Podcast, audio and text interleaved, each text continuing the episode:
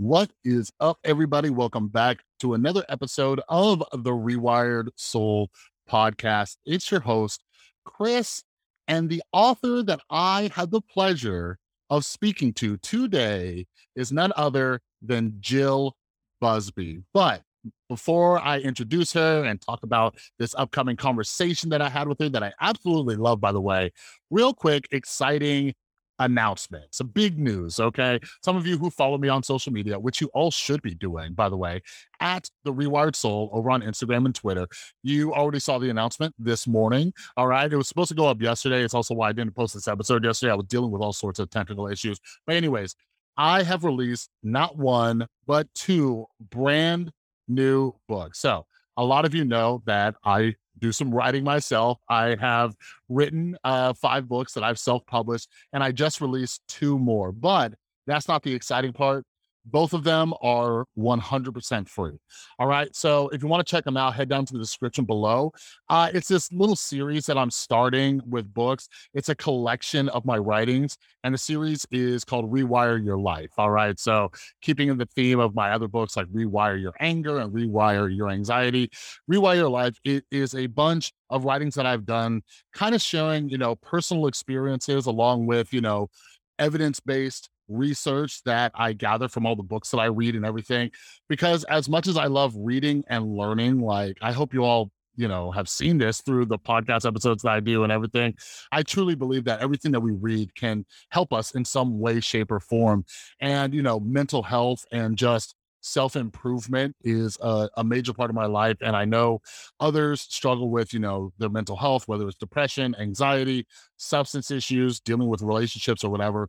So I've put uh, together a bunch of my writings into these books and they're totally free. So check out the description down below if you want to grab them. Uh, they're available in just about every single ebook format um, soon I'll probably try to do some paperback stuff. Uh, those won't be free because you know you gotta make the books and stuff. But anyways, if you want to get the ebooks, it's available on like Kindle, Apple Books. If any of you use like Kobo or any of those other platforms, they're available. All right. So head down the description, check that out. And yeah, tell a friend. If you have friends uh, who you think might benefit from some of these books, they're free. Share the news. Uh, they're at my link in bio on Instagram and Twitter. Um, I made some posts, so if you want to share them on your social media, go for it. All right. But anyways, anyways, today I had the honor of speaking with Jill Busby. All right. So she is the author of this brand new book called Unfollow Me. And speaking of collections of writings, uh, I am nowhere near as good of a writer as Jill is, but her book Unfollow Me, it's a collection of personal essays.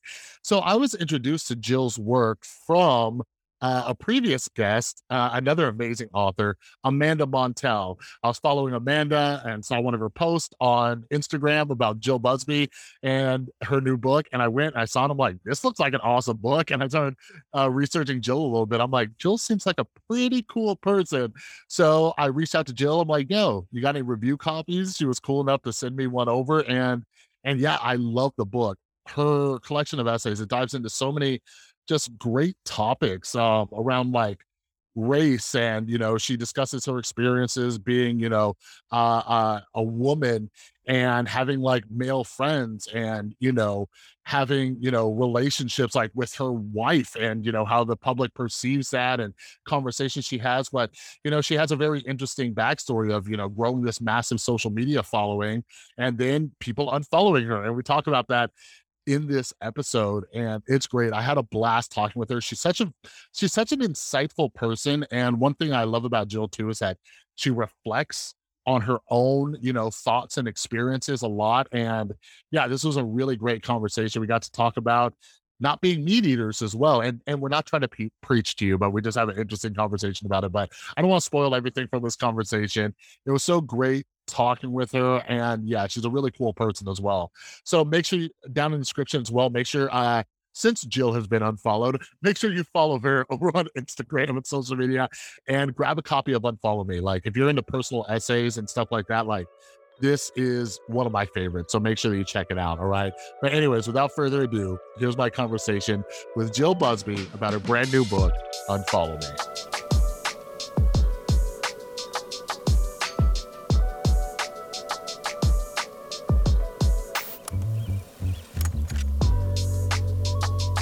All right. Hello, Jill. Thanks so much for joining me today. Yes. Thank you for having me. Absolutely. So you sent me a copy of Unfollow Me. I loved I it. did. I binged it. So for the people out there who are unfamiliar with you and what Mhm. this book is about, can you can you kind of tell us like what inspired you to do this collection of essays? Yeah. Um, I had a post go viral on the Mhm. internet a few years ago, and um, through that, sort of established the identity of Jill is Black, which is really, you know, the collection of all my greatest reactions, fears, Yeah. um, ego based uh, learning things. Um, but basically, I was talking about uh, race, which, you know, had just really started to take over um, the internet. Mhm. Um, and I got in there at, at just the moment it had really gone down to like the idea of sort of an identity influencer, you know? Mhm. Um, and so perfect timing. And got in that and realized um, that you know sort of every game comes with a hierarchy a winner a loser that Mhm. people are benefiting from things that they claim to be suffering from and sometimes they are and they've weaponized the things that harm them um, Yeah. against other people and so there was a lot going on behind the scenes and i became more interested with what was going on behind the scenes than what was very obviously playing out as theater in front of me um, so I became more interested in us than them, I guess you should say. Yeah. I should say. Yeah, it's it, it's crazy too. Like, uh, like I was introduced to your stuff by uh, Amanda Montell. I was like, oh, who's this? I'm like, oh, this Mhm. is pretty cool. So, like, one of the things, and I'm I'm nowhere near huge. Like, I have like eighty one thousand over on YouTube, but I had this kind of Yeah. experience where things like blew up, and you know, it's something that like not a ton of people can relate to. But you talk about this in the book. Like, how was it going from just like talking about things and sharing your opinions Mhm. to a ton of people seeing every word you say. Like, how does that shift? Like, did you start censoring yourself? Did you start playing into that identity and what blew it up a little bit more? Like, Yeah. how does that, how did that change for you? Oh, there's so many ways. Amanda Montell is a, a perfect sequitur for this conversation because um, her latest book, Cultish, which is amazing. Mhm. Um, you know, we're all really, I feel like we're looking for someone who's not going to bullshit us, who's going to be honest. The idea of a person who has it figured out enough where we can trust them, even if we don't know them. Mhm. And I think the internet has allowed us to really get into people and their ideas and the idea of them existing as a larger, bigger, more aware thing than we are. And so what I started to see was that by speaking in this way, in this monologue, where I wasn't being my whole self or any self at all, I was just Mhm. repeating what people wanted to hear or claimed they needed to hear. Um, you know, it, it took on a life of its own where I realized we were really just looking for a type of connection that we refused to give ourselves out of fear. And uh, Mhm. it was really scary to become the sort of image of that desire. Uh, but I had become it for myself. So I also understood it. Um, but it's, it, yeah, it's a strange place to be. I did start censoring because I also am giving into this connection and I want to be perceived as the person that, you know, people could trust and Mhm. like and agree with and say, oh, you're my friend in my head. I liked all that too. Of course I did. And so I'm now like, oh, but they wouldn't want me to say this. Oh, they would want me to say that. And I tried really, really hard to continue saying what I meant, but there's almost no way to not like soften a blow, you know, and then over time it's so soft that you can't even hold it up anymore. So I Mhm. just um yeah, but I I would say that I was at like a, a good 64% only because I have accountability partners in my life being like, we're not Yeah. letting you say just anything out here. But it was, yeah, there were some days and uh that's hard. Yeah, it's it's hard. It's hard. I think it's hard too for people to be like self-aware of it too. So like I'm probably more on Twitter now than I am Instagram and just Yeah. watching and like you see a lot of people who they blow up for something that they Yeah. said or did and then they go like a thousand percent into it and i'm constantly looking at it i'm like is this even you like do you really have that opinion Mhm. or are you doing it for the likes and you start seeing the community that kind of builds around them for Yeah. saying these Yeah. things and it's it's wild and you know i've had people on here and i've kind of i've kind of i was thinking about this earlier this morning i've kind of asked them but like who's gonna come on here and be like, no, that's a bullshit persona I put on? You know I mean? Like I'm never gonna get a straight answer from it, but I'm always thinking about that. But uh, you know, I, you know, maybe it's because I'm a recovering addict, but I think about how Mhm. like confirmation bias is so addictive. Like you're talking about those kind of parasocial relationships and people like hearing things they want. And Yeah. like, I'm curious, like your thoughts around this, like with these kind of relationships, do you think do you think it's somebody like when they're looking at like an influencer, is somebody saying what they believe is the truth or saying what they wish they could say? You know what I mean? Like, what do you think that is? Or or is it they can say it better than they can and put their Mhm. thoughts into words? You know what I mean? Yeah, I think it's all of it. I think people uh, follow for different reasons. Um, I think that everybody's getting kind of a different thing met depending on what they need out in the whole wide world, right? So they've Mhm. come to the internet to get it met. And some people, I feel like we were genuinely connecting around just what the on paper of what I was saying. We agreed politically or socially. Um, There Mhm. were people who liked the way that I said it. There were people who were attracted to the confidence that, you Mm. know, they were thinking I was saying it with. Um, people attracted to the writing, people attracted to the humor. There were all kinds of different reasons for them to be there. But I think what is true is that once we put it into another person, we are no longer seeking it within ourselves, right? Um, Mhm. and so, and the person who's doing it isn't either. So, luckily, we've all got each other in this mess because um, they stopped too, and now they're catering to you, whether they their ego allows them to admit it or not. I think the influencer likes to say, "Oh, I just have this because people like what." I, sure, but you're you're Yeah. you're feeding them too. Like it's it's a reciprocal kind of. uh Well, there are a lot of different words that we could call it, but Yeah. relationship. Yeah, it's eh, yeah, it's it's definitely it's it's really interesting too. And like I, I it's it's hard because the average person, it's hard for them to understand it until it happens. But like, I'm also curious too, and I want I do want to talk about ego too, because you touch on that in the book too. Mhm. And that's something I had to take a hard look at when my stuff started blowing up. And, Uh-huh. and I, I had some good accountability partners, like my lovely Yeah. girlfriend, who wasn't Uh-huh. afraid to tell me some shit. Good for but uh, Good for her. but with the title of the book, Unfollow Me, like that's like kind of like a powerful thing when we're all like trying to grow follower. What what made you go with that title? So the, the book? title, um, well, there are two answers because there's the like destiny answer of, of course, it's this, and then um, so I was sitting with my editor. The book title used to be "Sorry to Disappoint," um, Mm. which I hadn't put a lot of thought into, honestly. So I wasn't, I wasn't really connected to it, but. We were sitting, in fact, I was sitting right here. We're on the phone, and she's like, You know, we need a new title. I'm like, Yeah, we do. And we're bouncing it back and forth. And I think in my head, um, I used to end speaking engagements with "You can follow me or unfollow me." At Jill, it was Jill is black, and then Jill Louise Busby, and I was like, "It can't be unfollow me, right?" And she's like, "Why can't it be unfollow me?" And from there, she's like, "Okay, no, it's unfollow me." And then the essays on complicity uh, was all her, and so um, that is that is the answer. But I think it was always meant to be because that's the greatest fear. You know, once you give in to the machine of social media, it's like, how do you keep this Mhm. alive? and the mass unfollowing. They show us that even in our media, the numbers just dropping Yeah. and the this and it's pandemonium. And um, so it's it's the idea of a mass unfollowing. A couple people, you know, you lose some, you gain some, you kind of stay steady on the internet. But the idea that everyone turns on you on this phone, you know, Mhm. that's that's the fear. Yeah.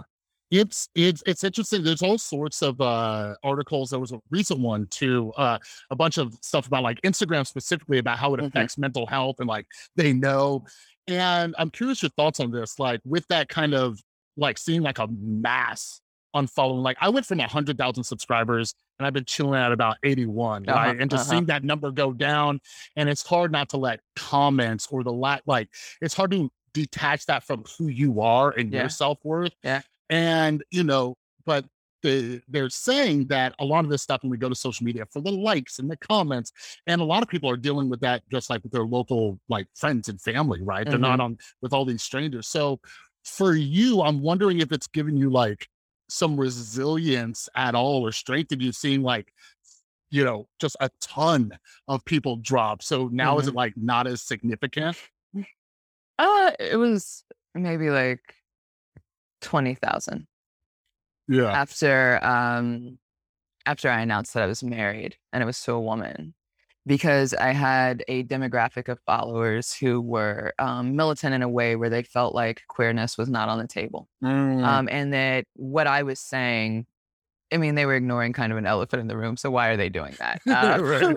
they're doing it because they're agreeing with what I'm saying, but they're not agreeing with who I am. Mhm. And they were stuck in a conundrum. And once I out myself, which, you know, was confusing because I was never in, um, they had a choice to make and they I could see the confusion of like, but I still agree with you. How can this be the case? So that was that was a whole interesting thing even for me. Um and the fact that I had held on for so long to them also because I felt like, oh, I have this audience that other people like me don't have, and I'm gonna speak to them and it's gonna be I, I don't know. I the mass I'm following you can really figure your ego can figure out a way to do almost anything. So eventually I got an ego around not showing up to the internet and not caring that they were dropping. You know, so it's Right. like, oh, you always gotta watch out because you're always tricking yourself. Cause it was like, well, now Mhm. I'm being called smart for not showing up. Mhm.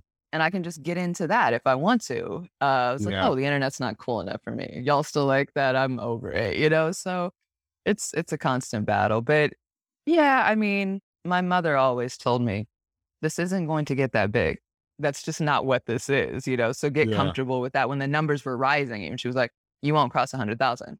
and she just kept saying it. I was like, "Why are you saying That's this to me?" We're like, "On a roll, let's do it." Yeah. And she was like, "No, it won't," and it never did. So thanks, mom. I could we could have a different life, but you didn't want it. So yeah, maybe, maybe she jinxed it or something.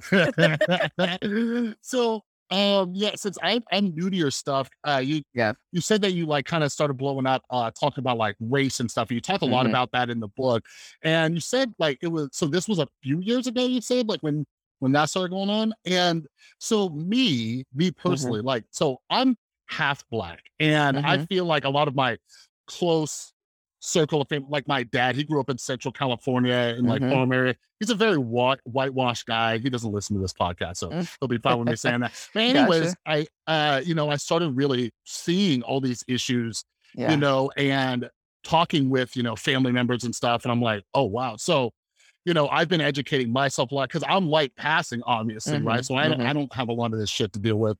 But what what kind of sparked this like a few years ago and things have escalated quite a bit Mhm, you mhm. know so how has like how has that changed like what you know since you started talking about this very publicly Yeah.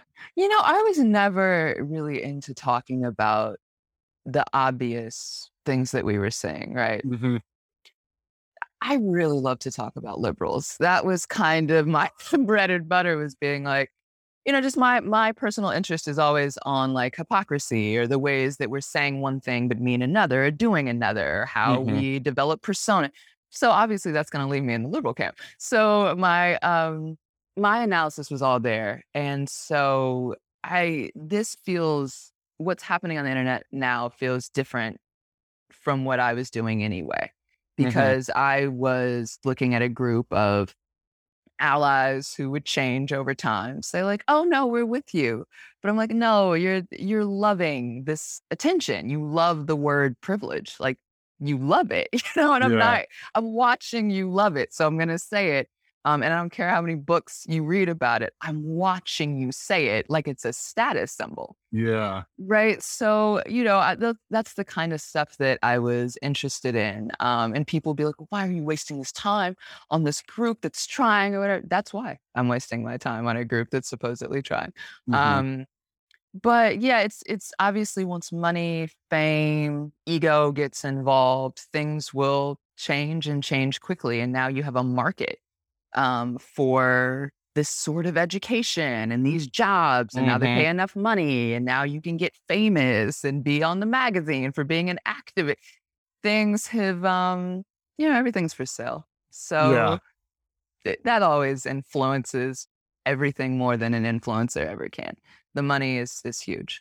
Yeah, yeah, and I'm, I'm curious your thoughts about this. Uh, you know, like there's there's so much conversation around like Robin DiAngelo stuff and Ibram X. Kendi, Mhm. and like I read Robin DiAngelo's first book. Like I didn't like I I'm so out of the loop with stuff. I like read it. I'm like, okay, all right, this is all right, right? Yeah, and I sure. realized like there's a lot of shit about her. I'm like, oh, okay.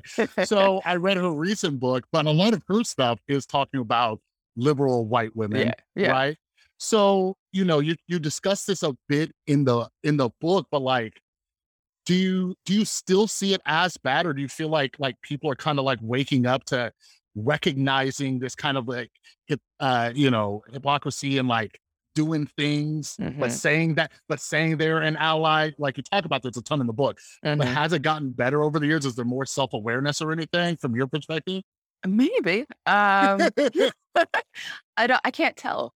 And if somebody can, please tell me. Um, I can't quite tell. I think I think so because I'm starting to see that people are kind of personally unhappy with how they've decided they're going to show up and their need for self-care has intensified and now Mhm. they're getting all of this fatigue from all- so I think now that people are starting to feel a different impact other than oh maybe I'm a great person Mhm. then we can start to do different work because as as I start to have these kinds of conversations, I'm starting to see a little bit more like, okay, fine, I'm lying about this. Okay, Mhm. fine, this isn't making me feel okay, fine. That's why I'm in the comments section. So maybe I I have no idea. Um, I don't know Mhm. where the data is that says that allies or whoever has stopped lying about this thing and has now started lying about something else. I think what's what's really really true is that we are all scared in a chaotic society um, of remaining at least where we are, at least where we are, all of Yeah. us, and are scared of the idea of something of becoming something that we get to say is beneath us in this culture. So Mhm. I think I'm more interested now in saying, hey, white liberal people, will you just admit that you are still vying for your position while also feeling this guilt about how you get it? And Mhm. that these two things aren't interacting very well yet. That's it. You know, and if that makes you defensive at this point, I'm like, but that's what I'm doing. I have all kinds of intersections that I've shaped and bent and tried to Yeah. so that I can stay where I am or try to get more of it it's not unrelatable. It's just dangerous. Yeah, it, it you know, there's something, you know, I, I think about a lot. I've had some authors on here. Like, I, I'm just really interested in like signaling, right? Like you're kind of Uh-huh. saying, like, like the the signal, but it's like, but what are you doing? Right? Like you could right. say, like, you know, I have privilege or I have this all the time, but what are you willing to give up? You know, and Mhm. that's something I have to ask myself as well. And I got really into like effective altruism, and that totally messed my head up because it's like, you know, give, give, give, and you should only have this much. And it's like, why aren't yeah. you doing more? And that screws up, that screws my head too. But I'm I'm looking at it, uh, you know, especially on the internet, I'm like, is this legit or are you just signaling? And then the Right. question is that really gets me in some crazy rabbit hole in my mind. Is like, do you even realize that that's just a signal? Or are you actually, you know, buying into it? Mm. But you know, uh, something that you discuss in there too is that you were a diversity and inclusion Yeah. educator. Are you still doing that work, or that was a that was Ah, no, no? I'm I'm not. Um, I did it for many years with my mother in the California Bay Area, and this was before it was like popular, right? Yeah. So, it, like you know, some people would get it, and it was a nice like nonprofit thing to check out off for the grant, but it wasn't popular like it is now. Yeah. Um, and so, and we had Barack, so everybody thought that life was fine and we were in the upswing, and Yeah. lo and behold, um, and not the way we think. So everything was fine. And so we went in and did training during a time when everything was supposedly fine, even though it was a disaster. And then we get this big, obvious guy in there who Mhm. now everybody is panicking. Um, I'm sure it's very different. When I was doing it, it was definitely a requirement of Mhm. something. And then what people said to you and did in there was still a little more open because they hadn't been scripted around what to say completely yet. I imagine it sounds different now because the internet and books and all these things have taught people, well, don't say that in public. Don't say Mhm. this thing to your black coworker. Don't say, you know, so it's probably a little different. I wonder if it's as effective, if it's um, less honest or more scripted. Um, but we like scripts now, so we'll see how it goes. Yeah. Yeah, it's it's it's interesting too, especially in the last year. You see a bunch of companies like man, you could probably be a millionaire doing that stuff now, like at Pepsi and Starbucks you Uh-huh. and stuff. You sure can. Don't forget it. You did, sure did can. you did you see like any legitimate change like in people like did you see people like have an aha but some of uh you know uh what i've been kind of looking at is like they say that some of this isn't even that effective right like it might give like a short-term change Mhm. but overall there's not this like huge shift in their perception but since you were in it and educating people like did you see any of those shifts or like anything like that I mean, sure, like people have to make it through their jobs. Like there's this part of society that feels inevitable where we got to make it. And the making it is made harder when people aren't following some of these rules, whether they mean them or not. You're just like, please don't have me show up to this place and you're doing this thing. So I think Yeah. there's been improvement interpersonally uh, for some people. I think you can say more. Um, I think you can say more than you could before. Again, I I don't know. I think what I will go back to is myself. I had an aha moment. Hmm. And if I can start doing work that allows for me to say that I've connected with people that I didn't think I would connect with, I've thought things that I never thought I would think, I've undone stuff I thought I would believe forever. And it has allowed me to talk to people in a way that is more honest and earnest. And Mhm. I'm learning more about myself through meeting people I'm not supposed to talk to, whatever that means, um, or that I deserve more than to talk to, whatever that means. I'm a happier person to diversify who I'm talking to. And that's the only proof I need of anything. And then if I in turn do my work around that and and also say, hey, I did this before. I was in there. I Mhm. benefited from this thing. And here's how I did not benefit from that thing. And I do that in public, then I just feel like I'm doing at least, you know, there's more work to do always. But when it comes to the internet, I'm only worried about my own aha moment. And if that inspires somebody else's, then fine. But I'm not concerned with them anymore. I have so much stuff myself that's so Yeah. ridiculous that I'm like, who, who are you to think this about everybody? I just, yeah, this person mm-hmm. should be doing this. And it, are you serious? And you have all Yeah. of this stuff that you're doing in your personal life and you're this like Mhm. lies that you're telling, ways you're not being yourself. I, I am consumed by what I need to do and how that will affect the people around me. And I hope that they're doing that work also for Mhm. me. Yeah. So let's let's sit on that aha moment for a minute because I and hopefully we can inspire some people, Jill, because I I can't figure it out. I'm always like we hold on to beliefs like Mhm. like crazy, right? yeah. and yeah.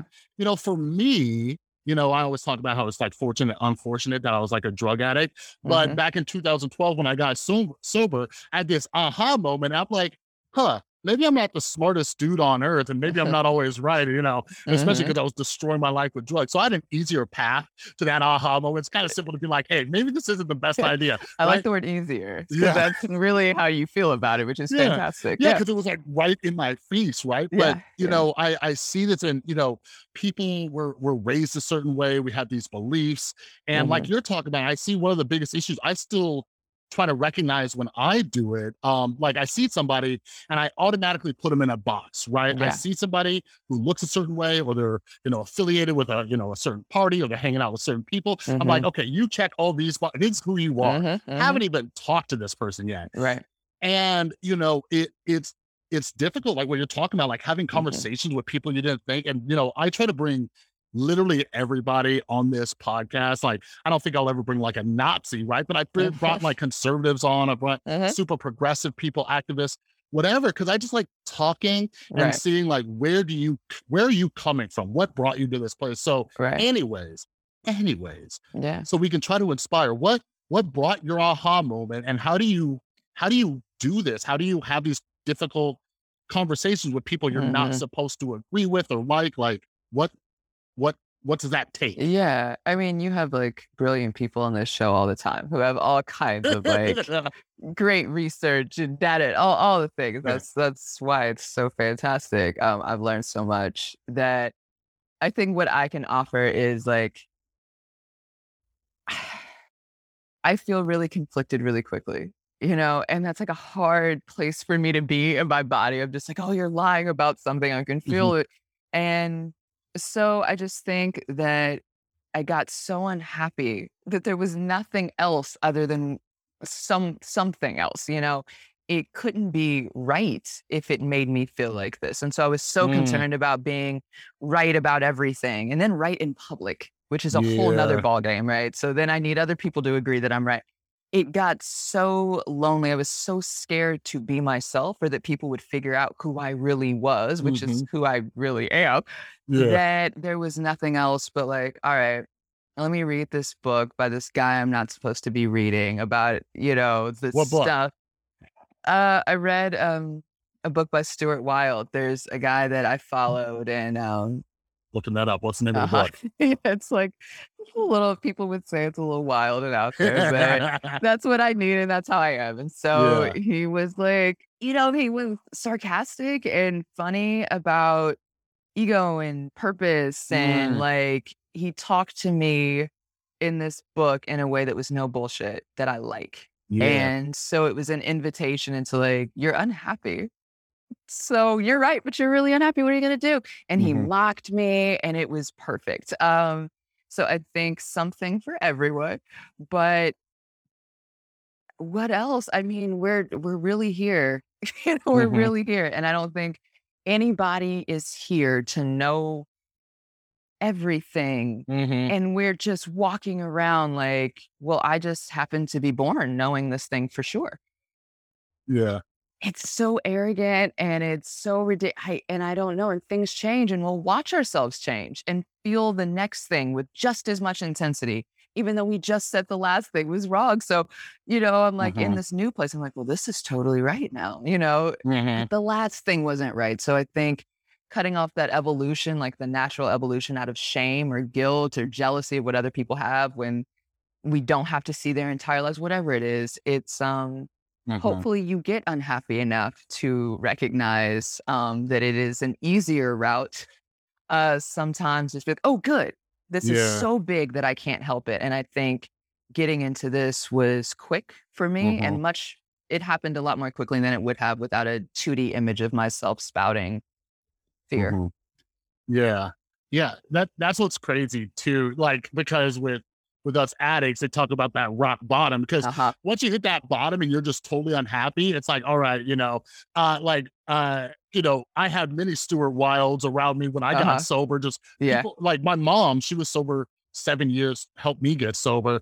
And she's this little feisty Sicilian woman. She has a Mhm. PhD, a lot smarter than me, and she'll just talk some shit to me, right? And Uh-huh. you know, you know, something that they always told me was like, okay, like you're you're stuck in this idea, but how's that working for you? Right. Right, And I look around, everybody else is smiling, having a good time. And I'm sitting here like, no, I'm gonna hold on to this belief. Yep. And it's like, but my life sucks. Yeah. And and it's really weird because you see, it's almost like people get comfortable in that misery. Like when I see Mhm. these people just just perpetually angry, especially online, Yeah. I'm like, do you do you like this? Like, are, are you getting any joy? And if not, what what what's stopping you from changing? But also, I think about you know with all the not just polarization, but you know I've had people on. Uh, you Mhm. know, who- we talk about QAnon and conspiracy theorists, Mhm. and a lot of it gets wrapped up in the identity. So I guess that's a question for you too. Mm. Like, you know, you had kind of this online community, right? Mhm, Because one of the mhm. big fears is that if we change these things or change some of our beliefs,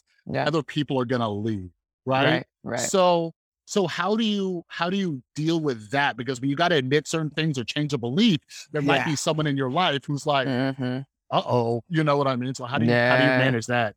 Oh, oh, jeez, that's hard. Because I mean, they'll tell you, well, you'll find new people, but you don't believe that shit. Like Yeah. you're like, no, right now I'm super lonely. I'm not gonna find anybody, and I'm the only one who believes this way because I'm so smart. Um, so there you are in your new conundrum. And I think what happened was I the people that I was getting to talk to while I was being more honest, I liked them. they allowed me to be myself. I was less scared that I would Mhm. reveal something about myself and they would leave. If we're in relationships, no matter how intimate or if they're all online, and you are scared that something that is true about you Mm. will make someone leave, then you're not in a relationship at all. Right. And so, yeah, I'm in a sure, I'm followed by this many people. And if they find out that I'm married, if they find out that I feel this way, if they find out that I talk to this person on the internet that I'm not supposed Mhm. to talk to, if they find out that my friend is this guy, then we're not doing any, like, then I'm not getting anything from that. And by the time I reveal the truth and meet the new person, I'm already in better shape because I get to start as that version of myself, which is already Mhm. more honest than I was before. So I've gotten to have a conversation like this, which I would not have gotten to have as Jill is Black because I couldn't have talked to you about anything. So, you know, it really has gotten better, but I had to trust that it would. Um, Mhm. And I was immediately supported in a new purpose, but I didn't always believe that I would be. Yeah, yeah, and I, I just, I, I hope everybody listening, they, they clip that part. Like that's, that's so huge. Just if somebody's hanging out with you or in Yeah. your circle and they find out a part of you, and then they, they, they bounce, it's like, okay, good riddance. You just, you just filtered yourself out of here. Right. you know, because it, it takes a lot of work, like having that mask on. Like I, that was one of my issues, like growing up, and I was so depressed and anxious because I Mhm, was, uh, you know, like this social chameleon. I was always trying to mhm, change and you mhm. know pleasing people and stuff like that, and trying to make sure that you know, and and now I, I, you know, I try to be as real as possible, but I also try not to be a dick about it. I try not Uh-huh. to hopefully piss people off on purpose anymore. Um, but something I had in my notes, and I have to talk to you about because you might be the first fellow non-meat eater on the podcast. Oh, So, wow. Yeah. So uh, yeah, I'm like, oh, she's vegan. So I don't judge me. Uh-huh. I'm only a vegetarian. I'll All take right. Okay. Cool. How long have you been vegan, by the way? Um, so it would be going on 13 years in in January. Yeah, and my whole family, right? Because this is this is the kind of support uh, that we're talking about here. So my mother, my brother, which I consider my whole family at this point, um, we're all vegans. Um, and you know, that's the kind of thing that stayed really obviously consistent for me. And um, yeah, I I it just doesn't work for me. You know, I'm also seeing a lot of conversations online about that, and that's never a conversation that I've necessarily been in. But I'm like, yeah. Woo, extremes in either direction. And not just the extreme of like living out what you say you believe in, because I believe in that. But I Mhm. think it's the extreme of what you think it makes you, how smart, how righteous, how, and also what it makes the other people. So, so yeah. I'm just like, oh, we can't talk to each other at all about anything, and we're just gonna lose each other. But uh, yeah, I I love being a vegan. Um, so in that respect, it's definitely working for me because I love it. Yeah, yeah. I uh God, I can't even remember. I'm coming up on maybe four years vegetarian uh because my Mhm. girlfriend, well, my girlfriend and my best friend, she's from like Long Beach, California and I stuff. Well, I, it's just I hear you. out there. But yeah, they're like, oh, why don't you? I was like, okay, I'll try it for a month, right? Uh-huh. And I I wasn't eating meat. Uh it was mainly because uh when I when I was an addict, I messed up my heart. So Mhm. I was like, I'll try it, Mhm, see if it helps my blood pressure. But then I lost like 10, Mhm. 15 pounds in the first month. I'm like, all right, sign me up, right? Look, yeah. yeah, but you know can't argue with everything. But I want to say that, like, I also understand the frustration as we get into sort of a trendy veganness, where you know Mm, you're not allowed to ever say what's happening. So back to everything is for sale. You know, some of this vegan stuff, I'm like, whoa, what is all of this? We're doing what some things? Oh, you know, we're I won't call anybody out by name, but like when we're starting to just eat GMOs and food from a lab completely or whatever, we still want to ask some some questions because it's Mm, like they're replacing everything. People are still making a lot of money. And to me, that's always a signal that we should be paying attention to what's going on. Even if you're cool with people making that kind of money, that's fine. But still pay mhm, attention to what it means is happening. Yeah. And so the takeover uh, has been really interesting to watch. Now it's convenient for me. I'm like, sure, Right. ti times are easy, but I am curious about it. So I never want to take on an identity and then just sit there in that place Mhm. where I have to cover my eyes and not see what's in front of me. I do understand the arguments about saying, like, look, some of this is not healthy. And you're right. Some of everybody's food is not healthy. Mhm. Welcome to where we live. So, you know, I do want to say identities can get so intense that we can no longer talk about them. And I don't want to be that kind of mhm. person either. But if you feel better, then you feel better. Yeah, absolutely. That's something I'm actually trying to teach my son as well, because like I said, I started out on this this whole meatless thing just, uh, as a health thing and, you know, Mhm. pressure from my girlfriend and friend, right? Mhm. But then I started learning about, you know, the climate issues that come from Yeah, factory yeah. farming, and and like you said, when people are making a ton of money, that should Mhm. send some kind of alarm bell, Just right? a little way. Just a little one. just a little. So to kind of kind of look at it and stuff like that. And Mhm. you know, then then I don't even know if we we we have time to dive into this discussion. Like, how do you balance? How do you balance the like the climate issues, the animal cruelty Mm. issues versus somebody making some money? You see what I Mm. mean? There's a few Mhm. things, and now it's Mhm. like, all right, but is it like a fair trade off? Oh, you know, because yeah. I think about this all the time. So Oh, how of do you? course. That's you deal with that? everything. That's everything. This is what I get when I say, oh, social media. People ask me all the time, Jill, do you still believe in social media? Do you think anything good? Because that's like the question. And it's it's a it's a good question. I understand the question. It's just like it's gonna be the same every time. What is the trade-off? I can Mhm. obviously name great things that social media has done for people. Mhm. Uh we're looking at just how how much? How much do you want to trade what is the benefit to you? Does it outweigh all of this that we've got? Mhm. I don't know. Um, I I I don't know. For me, no. Mhm. Um, for me, no. But somebody might have a different answer, and they might have a personal story. It's like, look, this thing saved my life. I went, so I can't get in the way of that. But my Mhm. answer is no, not for me. But then that's not true because without the internet, I wouldn't have this book, you Mhm. know, or I wouldn't have it. Well, I certainly wouldn't have the subject matter. So even if I wrote some book, it wouldn't be this one. Yeah. Um, and I happen to like my book, and I think that the timeliness of it works, and it's the kind of work I want to be doing. So I can say that, but then here I am talking to you. Mhm. I really, I really don't know, but I think we should always be assessing how much we're gaining over what we're losing. And I, I don't think it's unfair to ask people to be doing that. It's not a killjoy to say, can you just look at what Yeah. this is doing to other people, maybe who aren't you? Yeah. Yeah. I think, uh, you know, from, you know, just kind of like, like, I just love like human behavior and just kind of looking like, oh, that's Mhm. weird. And, and it feels like just, you know, with everything, not just, you know, whether you're not you eat meat or social media, feels like a lot of us just purposely block some stuff out. Like, I don't want to look at that part, you know, I just want to, I want to sit here, I want to, you know, eat this or do this and not worry about where it came from. I want to use Yeah. my, I want to use my phone and wear my clothes and not worry about Right, what kid right. in another country made it. And you know, that, that makes my Uh-huh. life easier. But, you know, uh, uh, you know, here's, here's something that I talk about with my girlfriend a lot. And I've Mhm. never talked about it on the podcast, but you might, you might have thought about this too, right? Okay. Being a non-meat eater, right? Mhm. Have you ever found it interesting how much people freak out over animal cruelty, right? Or Mhm. like like for domesticated animals, Mhm, mhm. right?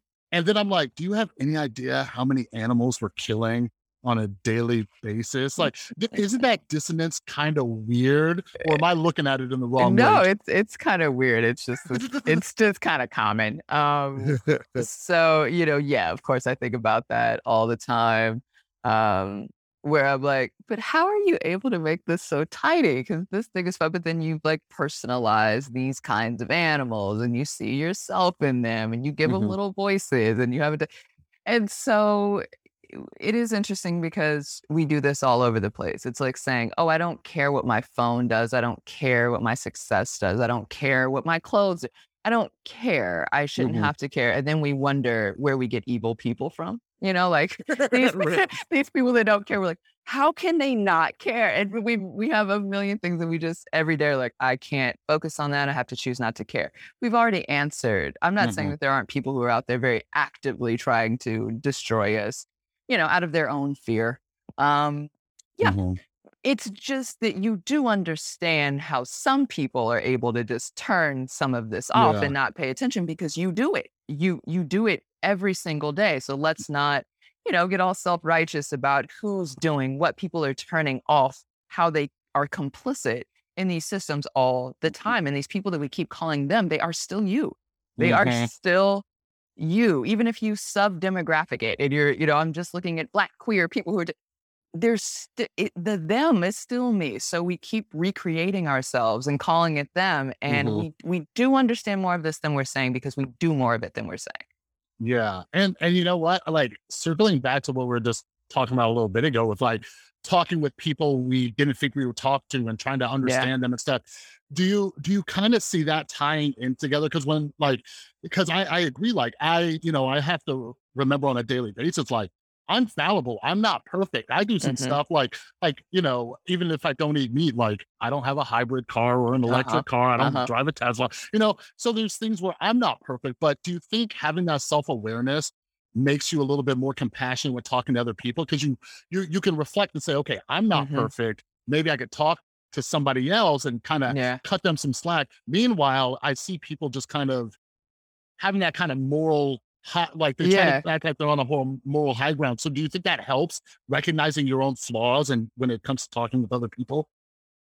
It, it helps, but I have to be honest. I mean, it's a complicated life. So sometimes sometimes I'm just judgmental. Like there's no way like I'm gonna wake up tomorrow and just be like, oh my God, these people. It's gonna happen. Um, I hope that it happens less. I think right now, what I feel good at is like people's strong beliefs about other people and themselves. Um, that's the area I happen to feel closest to.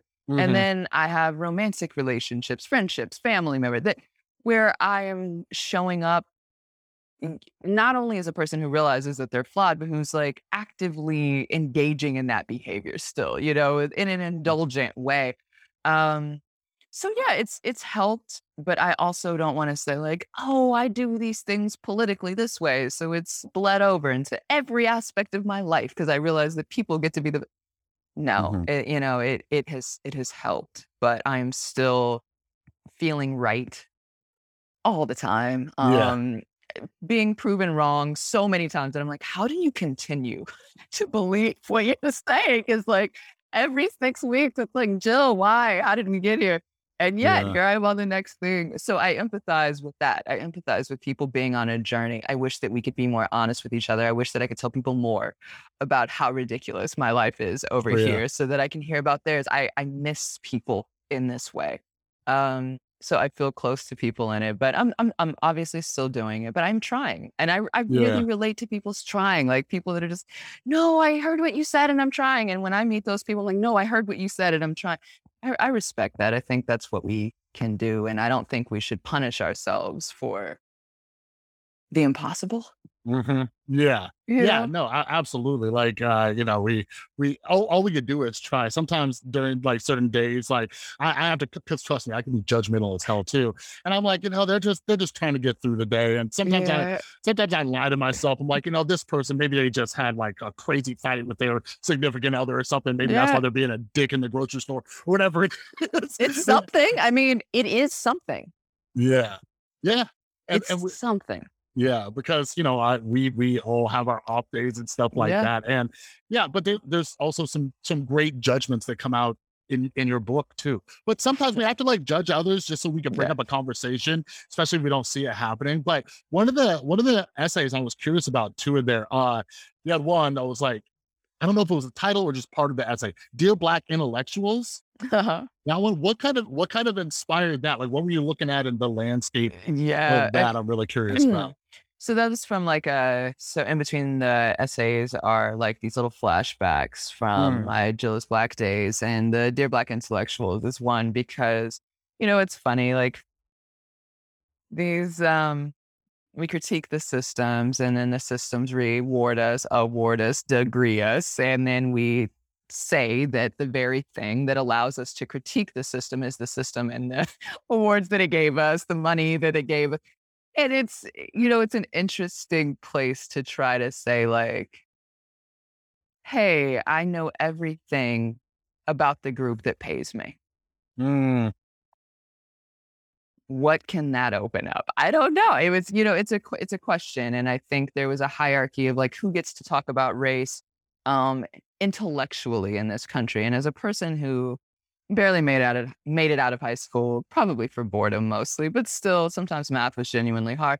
Um, you know, I'm not uh, I'm not an academic. Um, I'm not coming from that place. I don't think people need to be so smart. I think they need to be more honest. Um, and I mm-hmm. respect people's I mean, people are smart in a whole bunch of different ways, but we put them in a hierarchy and we like this yeah. kind more than that kind.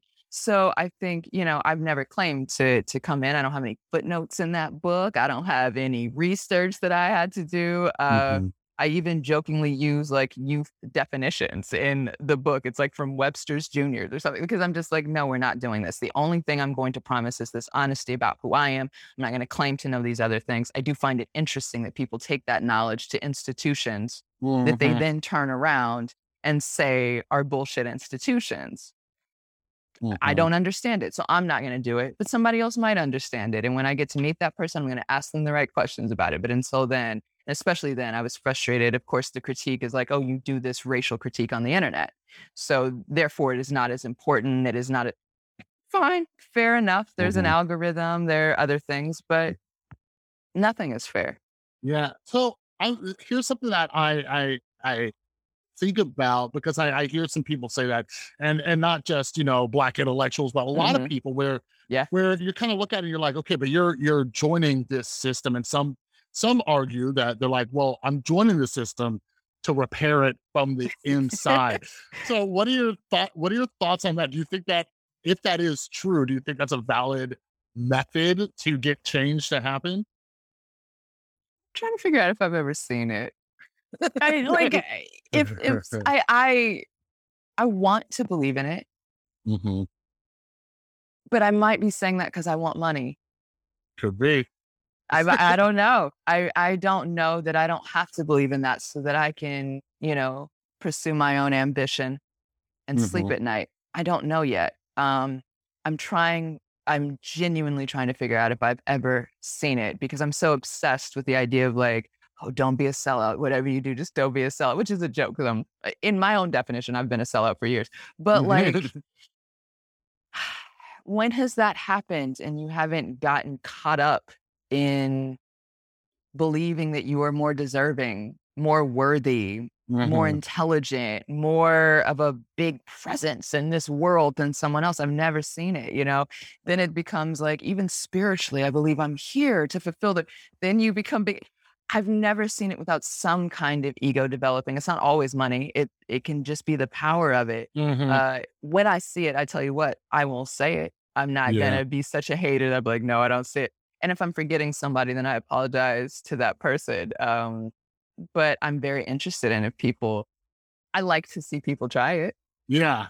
I like to see myself try it. Um, but who knows? Yeah, yeah, it's something I, I I get curious about. I'm like, is there stuff like behind the scenes that maybe I'm not seeing because I've never seen this like massive change? Like, oh man, here's the story of this person Mm. who infiltrated this like giant co- corporation and got him to you know give away all the profits to the homeless or something crazy like right. that. Without someone stepping in with a little more power than them and making sure that they yeah, real exactly. Uh huh. So I only got you for a little bit more time. But one of the All one of the other essays I, I wanted to ask you about, you you have a whole a whole one on a friend of men, right? Uh-huh. And it sounded like that. I, I might be wrong, like on the you know time frame, but it seems like that was like growing a lot of growing up, you know, with uh men Mhm. and stuff like that. So I'm curious, like, has your like relationships changed or what you notice or you know what I mean? Because you you know, Yeah. I'm sure a lot of women reflect on that and their relationships or some Hmm. maybe ignore it. I don't know. And I I think I'm curious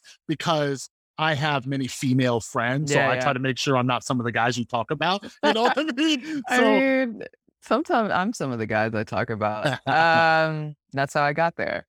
I I wanted to be fair about myself. It wasn't as gendered, I think, as some other things I've read about, like, Mm. oh, as a woman, this. I wanted it to be about me and my relationships and also why I chose them and how I show up in them.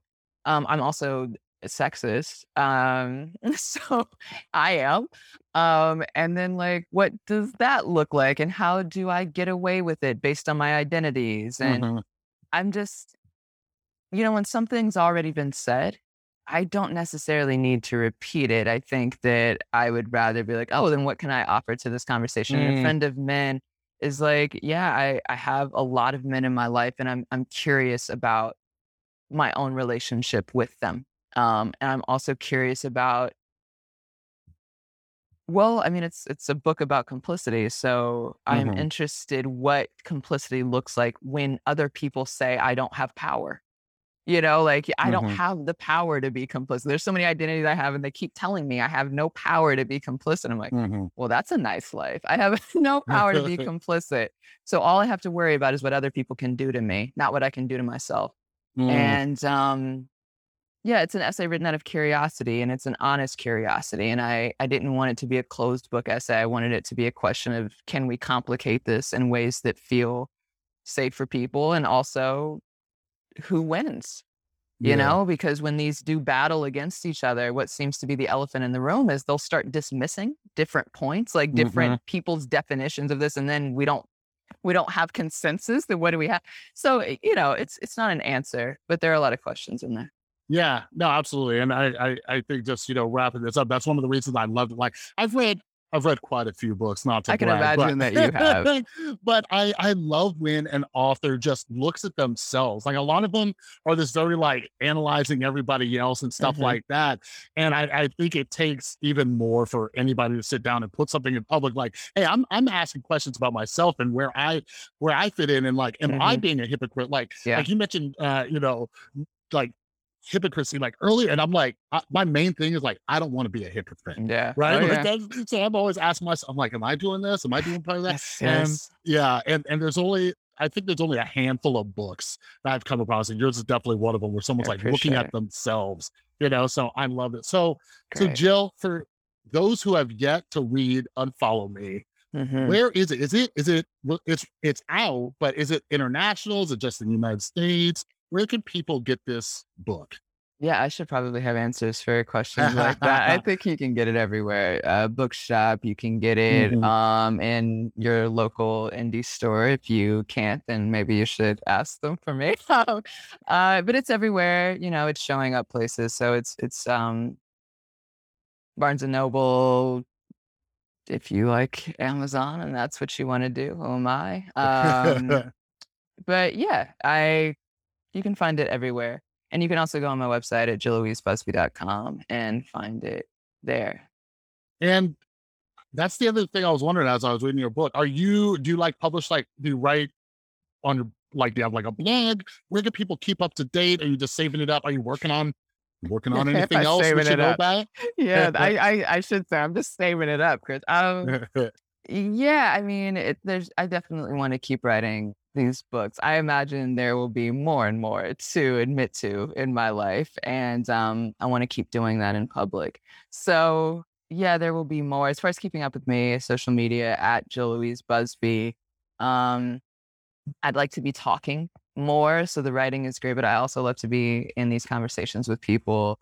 Um, I think we're still at our best when we are interacting. Um, so yeah, I'm doing a lot of talks right now and I'm having a lot of fun. So all all through social media and jilllouisebusby.com and and book number two, it will it will be here shortly. Because I'm a. I'm a fast writer, so we gotta we gotta move. I, I love it. Yeah, I'm a I'm a fellow fast writer and I just don't know where to put it all. So sometimes I know just you're just cranking them out over there. I see you're I'm like, is this even humanly possible? Yeah, yeah. So I, I I gotta dial back this weekend. I'm chilling, watching some stuff, and playing some video games with the kid. Okay, okay, good, good. so I don't burn out. yes, but, uh, yeah, yes. Jill, thank you so much for for hopping on. And and yeah, when the next book comes out, we'll be doing this again. We'll be doing it again. All right, everybody. That was my conversation with Jill. I hope you enjoyed it. And I told you, Jill is such a cool person. And I'm so glad we got to touch on all those topics. I could talk to Jill for hours. So yeah, I really hope you enjoyed it.